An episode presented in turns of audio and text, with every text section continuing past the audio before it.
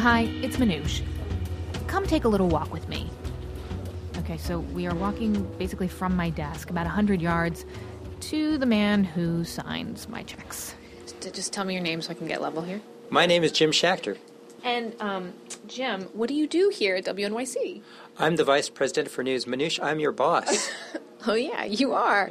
So, question for you. Back before you had a big important job like this, I understand that you were a collector of sorts. Well, yes, I was a stamp collector. My mom and dad, my mom primarily was a collector of blue chip stamps. Okay, so Jim is a man as he these are his words, not mine. He's a man of a certain age and when he was growing up as a kid in Los Angeles. You went to the grocery store, you uh, checked out and you got depending on the store either blue chip stamps or S&H green stamps as like a premium. They had no cash value, but you took those stamps, you pasted them into little books. And when you had enough books, you could go to the blue chip stamp redemption store and get a toaster or golf clubs Okay, so decades ago, the Schachter family was into blue chip stamps. What could we possibly compare them to today? Bitcoin, which is essentially digital cash, is starting to be taken seriously. okay, I know. You've heard this a million times by now. Bitcoin, Bitcoin, Bitcoin. Two or three years ago, few of us had heard of them. Now we hear about the virtual currency freaking everywhere. It's like every tech or finance journalist feels like they have to cover it. The value of each Bitcoin hit a new high. There are about eight, nine federal agencies that all touch Bitcoin in some sort of way. Everything Websites are popping up that allow people to gamble with Bitcoin. And just a reminder, in case you tuned out all those times a Bitcoin story popped up on TV or the radio, it's digital money made up of strings of code not issued by the government. It also was designed to be untraceable and anonymous, so it would never be crushed under the jackboot of the man. Okay, and frankly, every time I tuned into one of these news stories, I immediately wanted to tune out. What evs? Stop talking about it. But then New Tech City came across two stories about Bitcoin that actually intrigued me, that made me care. The first story involves not some shadowy hacker, but a self described old mom from the upstate hamlet of Rhinebeck, New York. Yeah, my children thought I was super cool that I had some, and then they think I'm a complete idiot because I can't find it. Oh my God, an old mom going on a Bitcoin goose chase? Okay, this I can relate to. it just sounds crazy. Okay, and the second story takes us to a grocery store where a bunch of Bitcoin junkies like to get together to eat quinoa and talk dough. It makes the most delightful sound every single time you receive Bitcoins. It sounds like money. Cha-ching. oh my god, this is New Tech City's Bitcoin, but we're actually going to make it interesting show. I'm Manoush Zomorodi. New Tech City producer Alex Goldmark is here. Hi, Alex. Hi, Manoush. And Alex, this Bitcoin show led you to someone named Gina Fox. Well, actually, Manoush, she found us. New Tech City listener Gina Fox got in touch with us via Twitter, and she wanted to know if we could help her solve her Bitcoin problem. When I told my children that I was going to be interviewed about about Bitcoin, they were super impressed that I knew anything about Bitcoin. And then that credibility quickly was lost when I realized the reason I, I need your help is because I have no idea how to access my account. Ah, oh no. Wait, so Gina had bitcoins or has them, but she doesn't know where they are? Right. And she's about the least likely person you'd imagine to own bitcoins. I thought that explaining how she ended up with them and trying to help her find her lost stash ah, would, would be a good way to explain the weirdness of Bitcoin. Nice, Alex. I like weirdness. So, about Gina. I serve on the Rhinebeck Town Board, and I'm a real estate agent for Sotheby's. It's a lovely, even pastoral hamlet upstate. She offered to bring garlic from her garden when she came to visit us here in the studio. I have nothing to do with technology. She knew it was kind of odd that we would be talking to her about Bitcoin. Well, because I'm an old mother. That's why. oh, I like her. What happened? Yeah, well, here's what we pieced together. She got an email a few years back, probably in 2009. She doesn't remember who it was from. But I remember that the email was something like click this link to open a Bitcoin account and get started with free Bitcoin. She fills out the form, sets up an account, and gets what she thinks was 100 Bitcoins put in an account for free Mm, somewhere. Okay, wait a minute though. Bitcoin prices are all over the map, you know, depending on what day it is, basically. But they have been up to close to a thousand dollars per Bitcoin, right? Yeah. But when she set up that account that she can't find, the coins probably added up to a few dollars or even just pennies. But so now you're saying that she might have a hundred thousand dollars in an account somewhere? Yeah. It just sounds crazy. Yeah, it does sound crazy. And wait a minute, people were just basically giving away free bitcoins. But let's put the hunt for Gina's Ferrari fund on hold for a minute and do a little bit more explaining. I think we need that. Sure thing. Let's think of bitcoins as money designed for the internet age, or so the creators hope anyway. Each bitcoin is digital by nature. It's a long string of letters and numbers, and you can store that in a computer file, basically like a text document, and you can pass them back and forth digitally like you would a dollar bill, except you can do this online as easy as sending an email, in theory.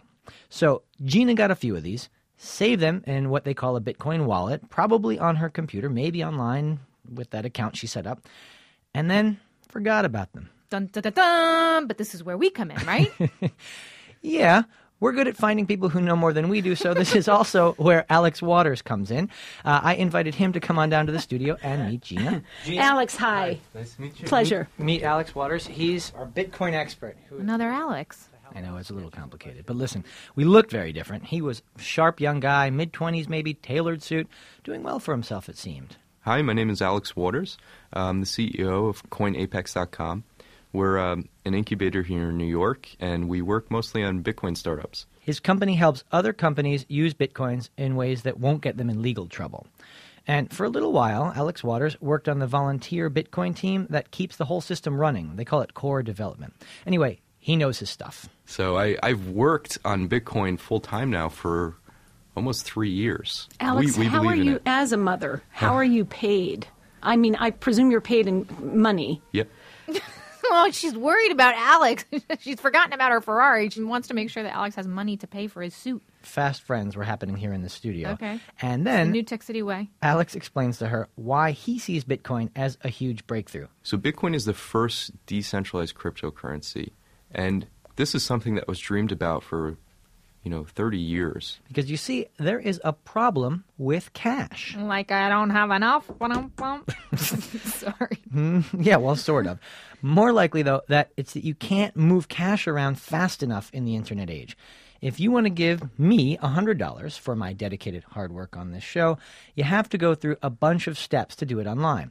Each of those takes up time. Okay, right. Like, so I put that cash in a bank account or a PayPal account.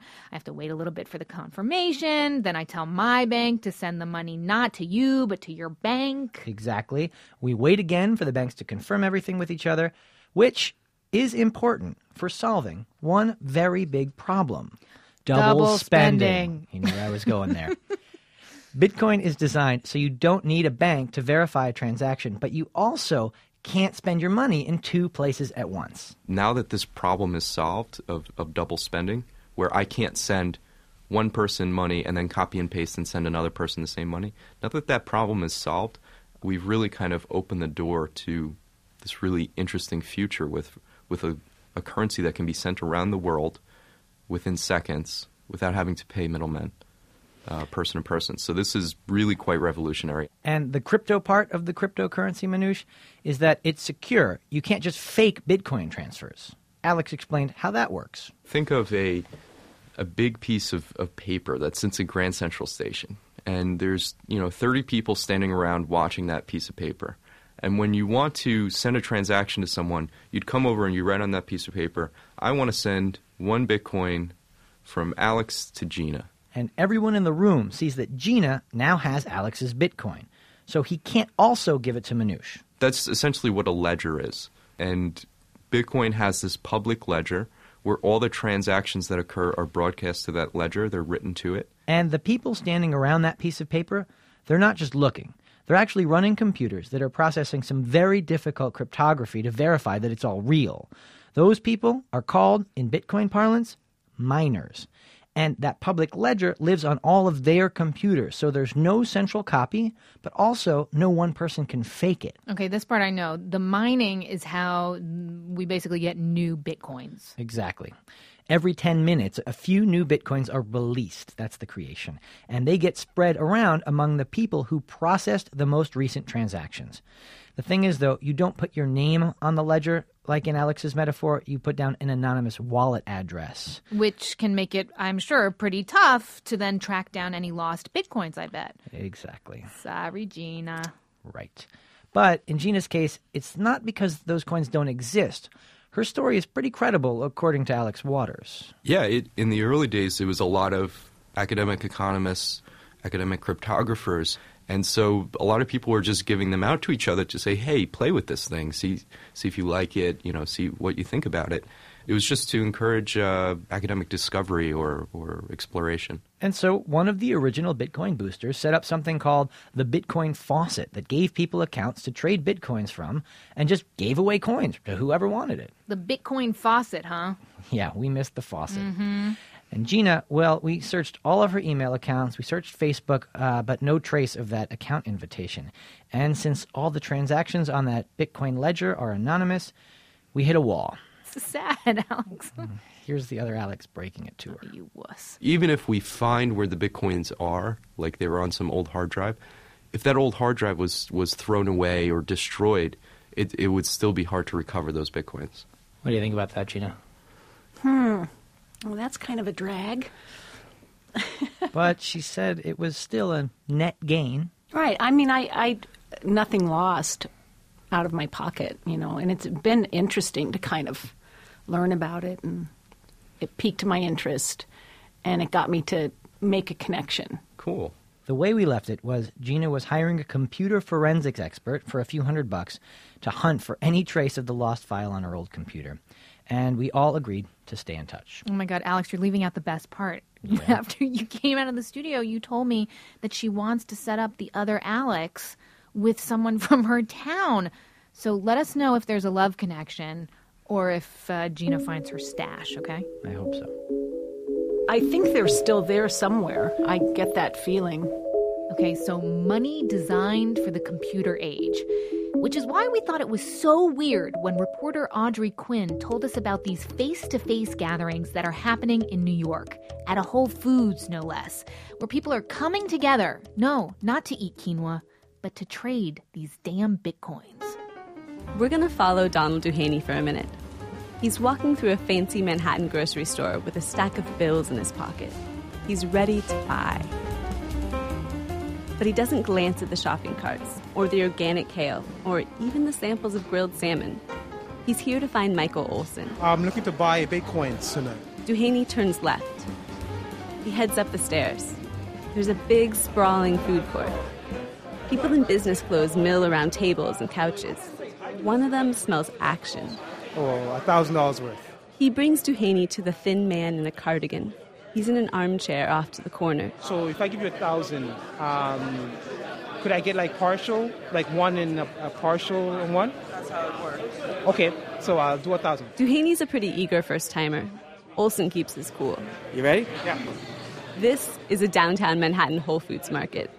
But every Monday night, it's also an unofficial Bitcoin market. People can come and buy and sell this new virtual currency, direct, face to face. The regulars call it Satoshi Square. That's a nod to the creator of Bitcoin, Satoshi Nakamoto, who may or may not be a real person. Uncertainty is par for the course for Bitcoin traders. And there's a lot of them here tonight. Here, there's like one, two, three, four, five, six, seven. I count at least 25 of them. They're sitting or standing in small clusters near the cafe. It's a lot of young people, definitely a lot of young people. Bailey Reutzel is 24 herself. She writes for a finance trade magazine, and she's a regular buyer here. She fits in with the crowd. Most of them dress like they work at a tech startup. Um, plaid shirts, beards, glasses, computers. Um, everybody has their computer out or their phone out. Those computers and phones hold their Bitcoin wallets. I keep Bitcoins on my computer. I keep them on, on, my on my MacBook here. When someone here wants to buy Bitcoins from someone else, they use a trading app on their phone. It turns the address of their wallet into a scannable QR code. So the buyer hands the seller cash, Then the seller scans the buyer's QR code with his phone, and the bitcoins transfer from wallet to wallet. It makes the most delightful sound every single time you receive bitcoins. Cha-ching. Ivan Brightly trades here just about every other week. He's 37 and he works for a telecom company. It sounds like money. It sounds like coins dropping. Buying bitcoins online can be harder than you might think. You have to do it through an established Bitcoin exchange site. You need some kind of trading account. You also have to give your bank information, your routing numbers. Then you have to wait a few days to get that verified. And then you have to wait until they have enough bitcoins to sell you, which can take a week or more. But in person, here at Satoshi Square, it's a lot neater than that. You can create an address on, on a phone or on a, um, a device. You can bring that address here, you can do a cash transaction, and there is absolutely nothing that will tie you back to those bitcoins should you choose to hold them for years and years to come.